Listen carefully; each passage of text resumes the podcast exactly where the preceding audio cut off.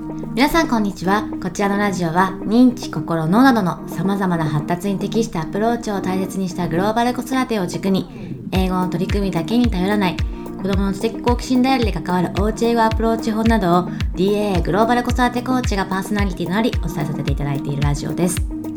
DAA のインスタライブ、そして YouTube チャンネルで取り上げたテーマのアフタートークとしてこちらでお話をさせていただいておりますので、よかったら合わせて Instagram または YouTube を見ていただけましたらと思います。こちらではこんなテーマの内容を聞いてみたいなどのリクエストを随時受け付けております。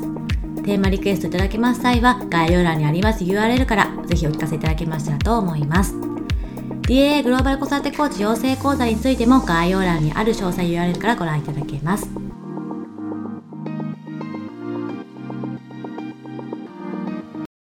はい。ということで、インスタライブの方で、一人子育てについてお話をさせていただいて、まあちょっと話がすごくいろいろ広がって、本の話とか楽しいところになって、次回こんな話もしたいねみたいなところまで出てきました。そうですね。テーマは一人っ子子育てで出たんですね。子育て困ったことあるかとか、あとよく世間で言われる、えーと、とマイペースとか、わがままだとかっていう話なんですけども、そうですね。ライブの方で千代野さんおっしゃってましたけど、まあ、どどういう将来像を描いて、うん、子育てするかっていうところは、一人っ子でも、兄弟がいるうちのあのお子さんでもあの変わらないよっていう話をされてたかと思うんですけど、本当、あの本当ひ数ではないというか、うん、そこだなっていうふうに。うん、あとでも、ふと思ったのは、うん、私も娘との時間が長い方だから、あのあるんですけど、観察する人がお家の中で自分だけになるところがある親私だけみたいなところが、うん、兄弟もいればこういうこともこういうことでなるか見習ってもらう姿っていうか人はいるかもしれないけど見習う対象というか当たり前を作っていく対象で自分によりなっていくってところはあるから、うん、まあ、自分の振る舞いっていうのはその仕草とかじゃなくて思考的な意味とかも含めては大切にしたいなって、うん、改めて感じたところはありましたね。うんね、今の話を受けて私も思い出したんですけど、あの一人っ子といううちのあの娘の事情もそうだですしあのいとこも同じ地域にはあのし住んでい。なくて、うん、もう都道府県が違うところに皆さん住んでいるので、はい、なかなか会う機会ないんですよね。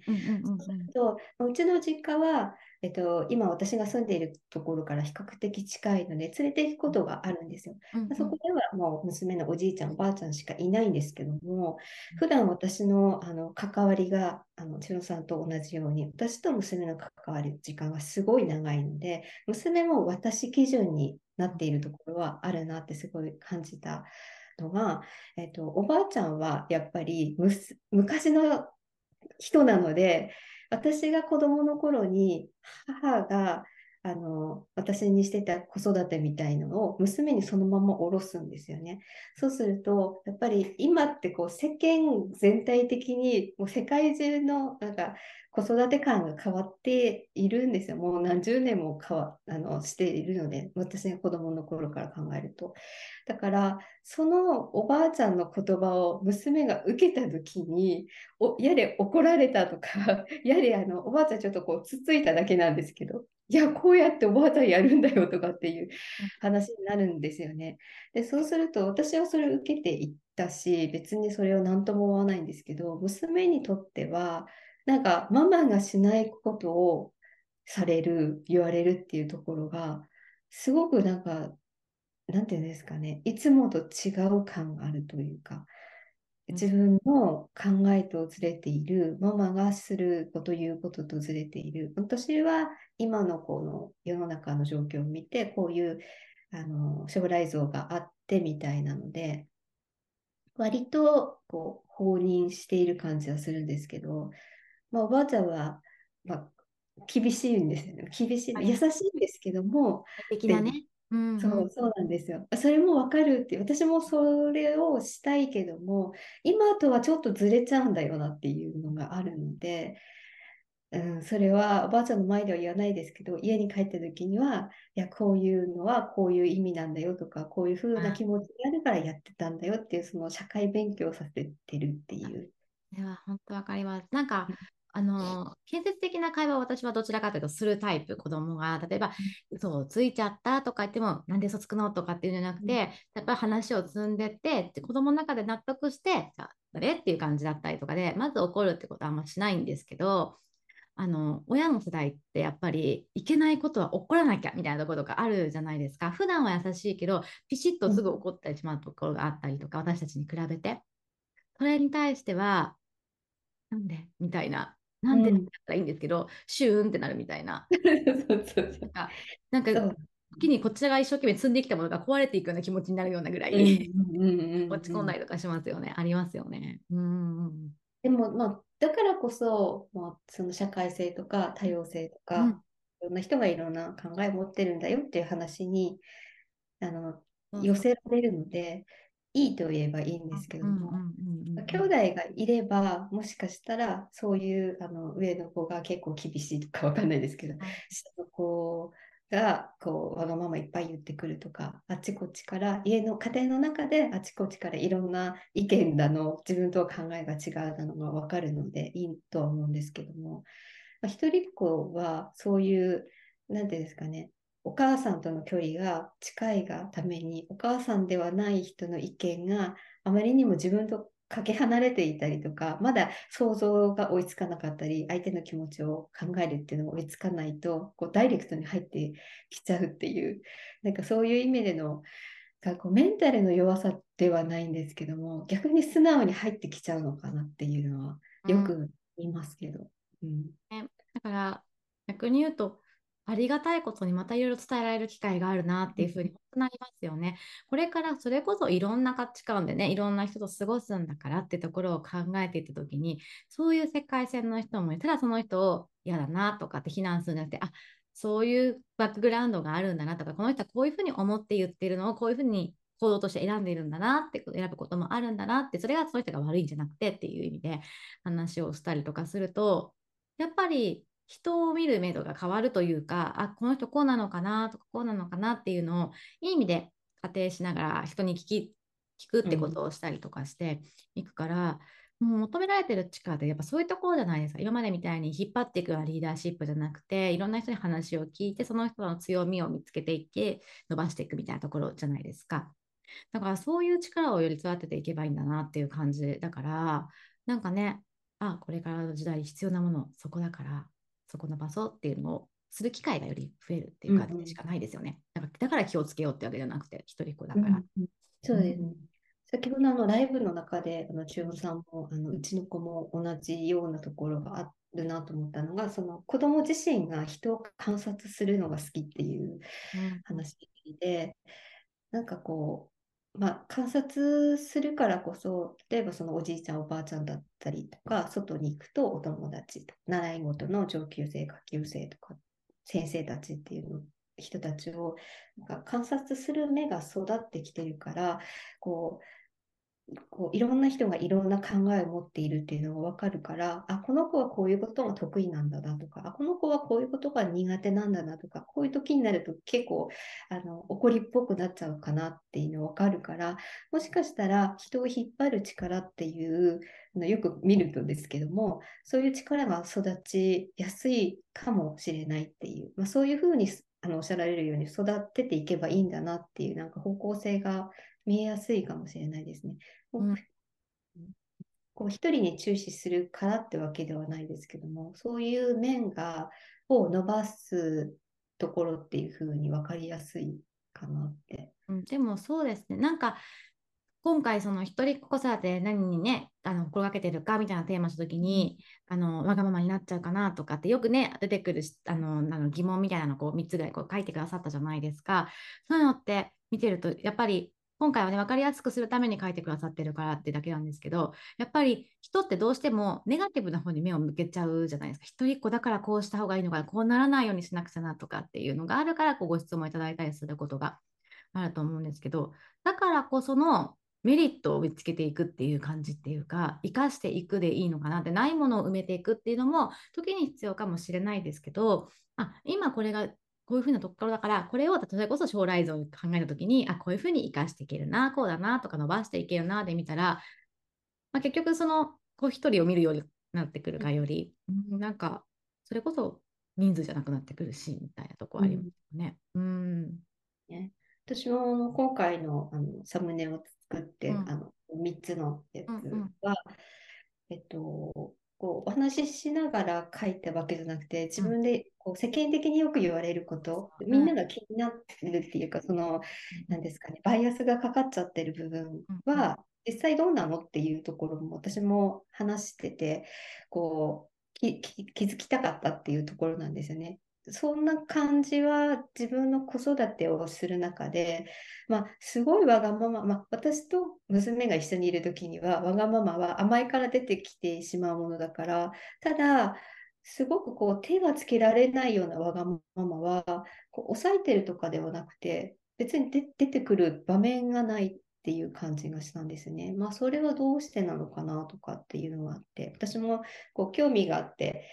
そのよく言われることからどうやったら別な視点をもらえるかっていうのがお話今日すごく楽しみにしてたんですけどあまり一人っ子のデメリットとかメリットとか考えたことがなかったので、うんうん、だからこう、まあ、聞いていただいている方一人っ子のあのお子さんを持つママたち兄弟がいるママたちにぜひなんかこうまあ、うちの子一人っ子じゃないけどっていうこともあるんですけど、あの方も聞いていただけると、本当に一人一人にフォーカスすればいいんだなっていうのが分かっていただける気がしましたね。ね、本当ですね。多分そのライブ中にもお話しさせていただいてますけど、一人っ子イコールわがままみたいな感じっていうのは、逆に言うと見る側の問題がすごく大きいと思うんですよね。確かにあの競争しないじゃないですか、こう兄弟がいないからっていうのはあるから、自分のペースで過ごすところはあるけど、うん、なんか、多分本当に見る側の問題だなって思って、も本当にわがままな子いるかもしれないけど、もしそうだとしたら、その子はじゃあどういう環境だったのかっていうところを考えて、一人っ子だからというよりも、親のスタンスのところになってくると思うんで、うん、まあ、それで言うと、兄弟いないから今、ふとあれだけど、うちは結構分けっこをします。子供にね、ボンって一つ何かをあげたりとかするんじゃなくて、必ず私と分けるってことをしてて、別にボンってあげちゃってもいいし、あれなんですけど、うん、人と分けるっていうことを、まあ、もちろんね、今日食べていいよって多めにあげたり、1個食べていいよってする時もあるけど、基本的に分けるっていうのをやっていて、それ別に兄弟の有無関係ないじゃないですか、できることだから、うん、そうすると相手を見るから、いつもいつも自分だけ1個食べるとか、こうっていうのはないし、うん、うん、なんかその子供を大切にするとか思うとか成長サポートするの捉え方たまたまずれちゃってる人がたまにいたりとかしてで一人に目をかけられるからその子がわがままっぽくなることはもしかしたらあるかもしれないけど基本ないですよね。うん、あとは見る側の問題。うん、確かにないですね。うちは昨日ドーナツを買ってきて一緒に食べようって話をしてたんですけど、私と分けるのが当たり前っていうふうに娘は思ってて、うん、あのまあ、大きい方小さい方みたいな話はあるんですけど割った時。に、ただじゃああの私もそれ確かに、まあ、心がけてるって言えばそうなのかもしれないんですけども、うん、一人っ子だから食べようと思えば全部食べられるんですよね一人で。だけども、まあ、分けるっていうその兄弟がいるからとかっていうわけじゃなくて、ないので、うん、あの分けるって確かに普通のことっていうか、普通の誰かがいて食べたい子がいるんだったらじゃあ半分どうぞみたいなのの気持ちを育てたいから私も食べたいっていうのもあるんですけど なんか同じ 同じこうあの土俵に乗るっていうか大人だから遠慮するとかじゃなくて。はい、私はあののでママだって食べたいし食べたい人がいるんだったら分けるのは普通だよっていうことを分かってもらえればいいし食べたく私がないんだない時がある。とすれば すれば食べて全部いいんだよって言うけど、うん、あいいの？っていうふうに逆になっちゃったりするので。そうなんです、だから兄弟がいないから分けることっていうよりも、まあ、もしいたらそこでできるからいいやってほっとくことはあるかもしれないけど、うん、あのその分ける心ってか相手を気遣う心だったりとか、まあ、とりあえず自分しか世界にいないような感覚になってほしくないからそれは兄弟がいてもいなくても一緒だと思うんですよね。だから、うん、食べるとかって聞いてくれれば結構しようとかって自然に出てくるそのねものが欲しいからうん、私は結構してるなって思ってる、本当に。うん、一人っ子だから、なんか人を思いやる気持ち、わがままにならないようにっていうよりは、人としてどうあってほしいかっていうところ、ね、世の中にはそれこそ食べられない人もいたりとかするわけで、今直接的に何かできるわけではなかったりするけれども、こう分けるっていうことが当たり前だってることだったら、きっと何かで自分でできるサポートとか、それ分けるっていう意味でするかもしれないしとかっていうことを考えていくと、で、ますますこれからボーダレスになるじゃないですか。もうすでにボーダレスだけど、世界って。だからそうすると行動を起こすことが今ね、どんどんしやすくなってるから何か人に手を差し伸べることもできるだろうしとかってことを考えた時にやっぱりそういう心が欲しいから分ける。まあ最近ね、ちょっと食欲がさらに旺盛になってるから、多い方が欲しいなって目で見てると思いますけど、すごいなんか来るけど熱がみたいな。そうですよね。大きくなると欲しい。うちが子がよくあの言うのが、うちの子はもう小さい時から割とこう、例えばこう、丈が短いとか、とこう服がゴロゴロするところにセンシティブなんですよね。それはもうちっちゃい頃からずっとそうで、今もそうなんですけども、このジャージが短くなったことに対してぐーって引っ張ってしまうんですよね。その足が出てるのが嫌だとか、あと袖が短くなったのが嫌だからこうグーって引っ張ったりとか、嫌だ嫌だ嫌だってすごい言うんですけども、でもあのやっぱり兄弟が多いお子さんって、あの例えば膝に穴が開いてても関係ないじゃないですか結構。ツンツルテンでも結構たくましくそれを履いて遊んでるとかって。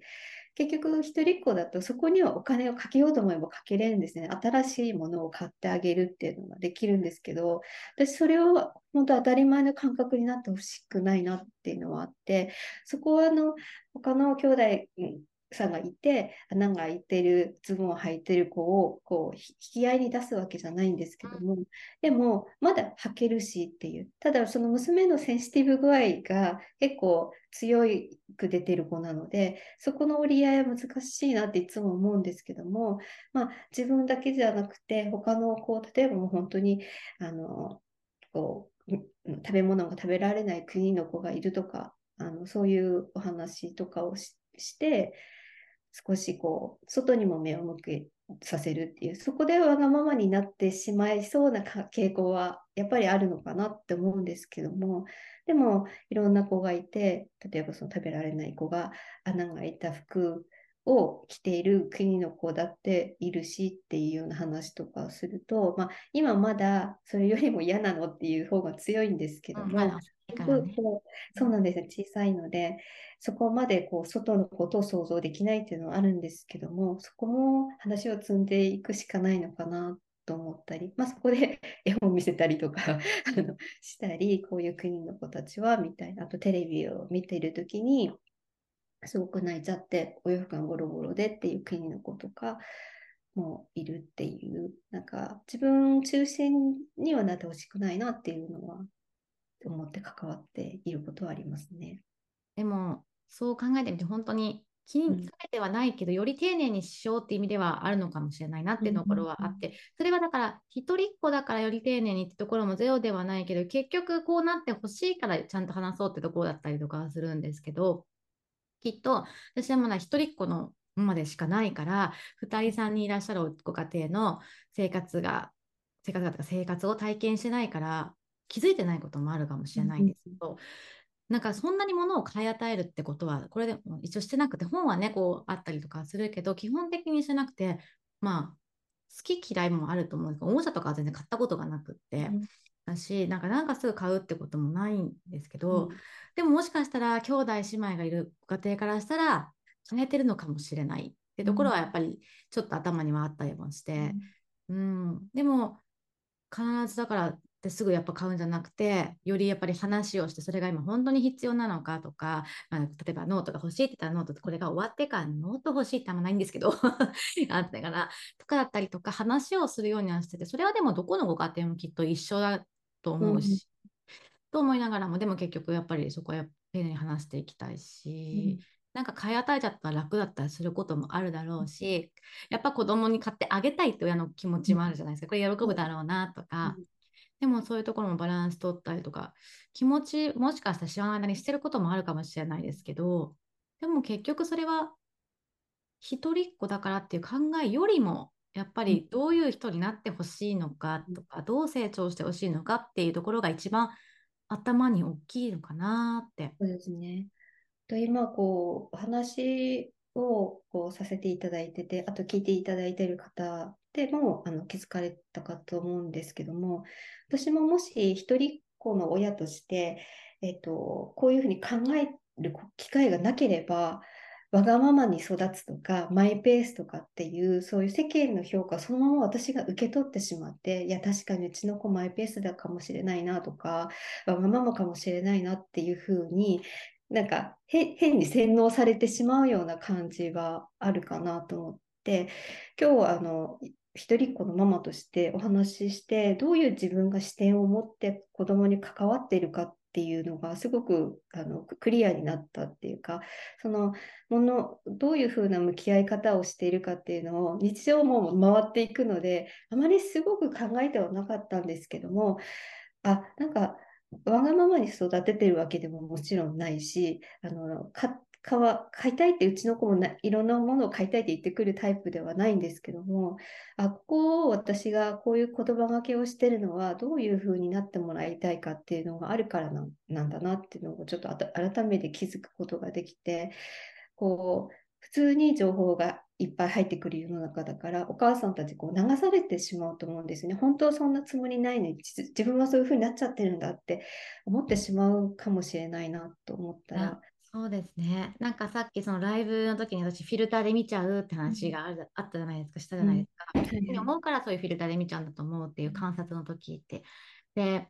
うちの子はわがままかどうかって正直全くわがままじゃないって私は思ってるんです。うん、あの結構考えるし建設的に会話するからってか思うけどでも今今日学校休んでるんですよね。であの朝すっごい今日はいつもよりも全然起きれなかった。だいたいあの遅くて6時半とかにね起きるのに起きてきたら9時半とかなんですよ。で起こしても起こしてもそれがもういつもと全然違うんです起きない感じが。うん、だからちょっと今日休んだ方がいいなって思って、まあ、最近のね、心のバランスもあるから知ってるっていうのもありますけど、で、昨日までちょっと学校のイベントがあって頑張ってたりとかもしてたから、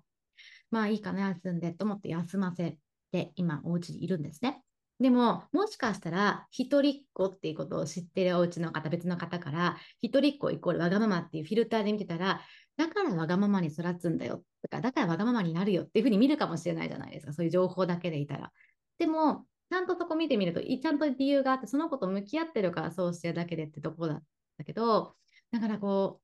う、どう見るのか、どういうフィルターでのかっていうのと、どういう情報が頭に入ってしまって物事を見てるのかっていうところはすごくあるから、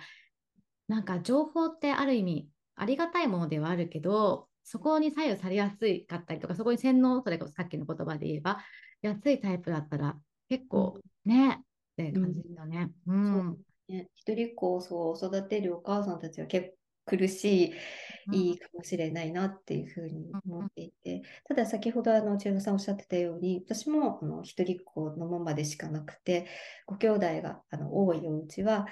あっちでこう喧嘩が出てきてるから こっちであのやれ何がないとかっていう日々を回されてるのを考えるとそういう意味ではこう一人しかいないのでっていう楽さはあるのかなっていう風な感覚があるんですけどただその分子供があの必要以上に関わってきたがるみたいなのは ちょっと待ってみたいな。ここで誰かいてくれたら嬉しいなっていうのはすごく感じるんですけども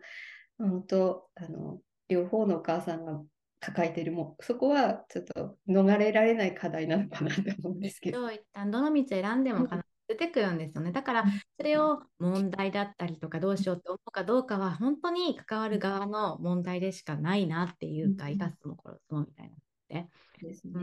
うんね、こうどっちからの視点も持っているといいなってお母お母さん自身がこう一人っ子を持つあのうちの方はこういう感じなんだなとか逆に一人っ子のお母さんは兄弟が多いお家はこういうところが大変なんだろうなとかっていうふうに思うのってうん、いいかもしれないですね。逆にその情報に惑わされないっていうところにも、うん、つながりそう本当にわがままになっちゃうからこれじゃやダメなんだと思ってしまうそのフィルターでしか見えないから子供をやっぱりコントロールみたいな感じになっちゃうじゃないですか。例えば私が一人っ子わがままっていうのがすごいあってああどうしようとならないようにしなきゃと思ってたら今日何が何でもじゃあ学校に行きましょうって言ってたかもしれない。うん、そうですよ。ちょっと見過ごしちゃうものがあるからね。うん本当どこに視点を置くかですよね。うんうんうん。ですね。なんか今回のね、話、たまたま一人っ子っていう話を軸にしてましたけど、何においても言えることですよね。うん、うん、そうですよね。はい、なんか考え方がこう整った感じがして。整うといえばであれです。整うといえば。整うといえばそうですね。そうですね。スずらしですよね。そうです。ステンずらしカフェが。うんうんうん。まだ。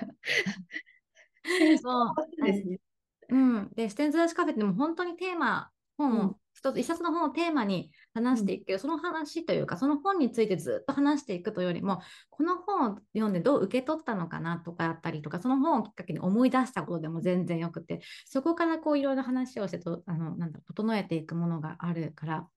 本当にどの話になるか毎回わからないで終わる感じですよね。始まる。うん、ワクワクする。本を選んで、あの皆さん本読まれても、その本に触れてる時間の方が短くないですか？いや、本当に。でもなんか皆さんありがたいことに言っていただくのは、すごいアウトプットの時間があることで整いましたみたいな感じで、なんかそれが良かったって本当に言ってくださいますよね。うん、そうなんですよね。なんかよく考えてみると、どうしてそういう気持ちになるのかなっていうの私も視点じだしカフェにあの参加させていただいて、あ次で3シーズン目ですか？うんうんうんうん、そうそうそうです。そうですよね。ね3シーズンもすごい。ですよね。すごいですね。この続いてることが。ですか？誰もいなくても私たちでやろうかみたいな感じでしたもんね。そうそうで楽しもうかみたいな感じだったんですけど、でもなんかこう、最初は私も本を、本のことをすごく熟知して出さないといけないのかなと思ったんですけど、でもそこから広がる話の方が、皆さんこう内側に持っているものの話だから、より深く考えていらっしゃるっていう感じがして、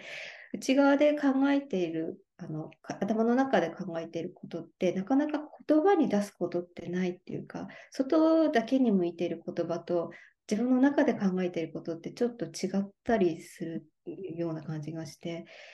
考えていることを言葉に出す本当の自分の気持ちを出すっていう機会が日常生活にあるかと思えば時間は過ぎていくしお仕事だったらやっぱお仕事のお話になったりとかするので自分にこうスポットライトを当てて自分の言葉で出すっていう機会はないし、でもそれがあるから自分こう豊かになっていく感じがするのが、みんな、皆さん、参加してくださってる皆さんが心地いいのかなって、気持ちがいいのかなって思ってます。そう思います。なんか、話す、その時思ったことをこうアウトプットして話すんですけど、あ、待って、でもこの視点も私持ってるなっていうのを話すことによって整って、また話して、で、なんかそこでなんかこう、うまく融合されて、あ、自分ってこうなんだってまた見えてたりとかするし、